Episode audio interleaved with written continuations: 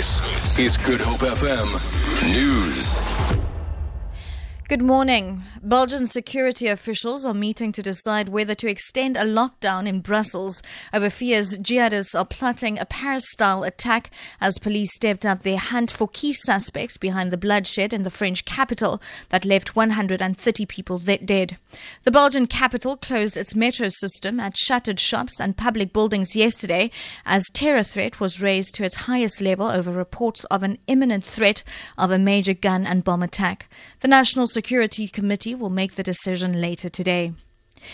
Several people have been injured and roofs of houses were blown away during a heavy hailstorm that struck the Vhembe district of Limpopo last night. Spokesperson of Chitava Civic Association, Nkipiteni Mafamadi, says eight villagers from Mchenzeni were admitted to hospital with several injuries. Rudzani Chivaze reports.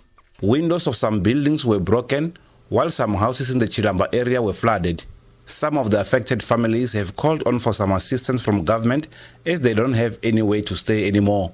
Spokesperson of the Vhembe District Municipality, Matozeralo Shai, says they have activated the district disaster management team to make assessment and collect statistics from various local municipalities. He says so far they've received reports from various villages such as Malamulele, Makonde, Chaulu, Chakuma and other areas and they've advised ward councillors to assist.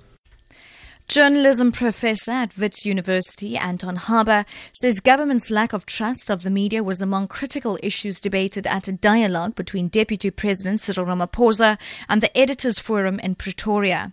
Harber says although some concerns will take time to resolve, he's optimistic of positive changes soon. I think what was interesting was that the Deputy President Cyril Ramaphosa set a very constructive tone in the beginning he very successfully put everyone on the same side as opposed to on different sides of the table by saying that we were joint custodians of the South African dream.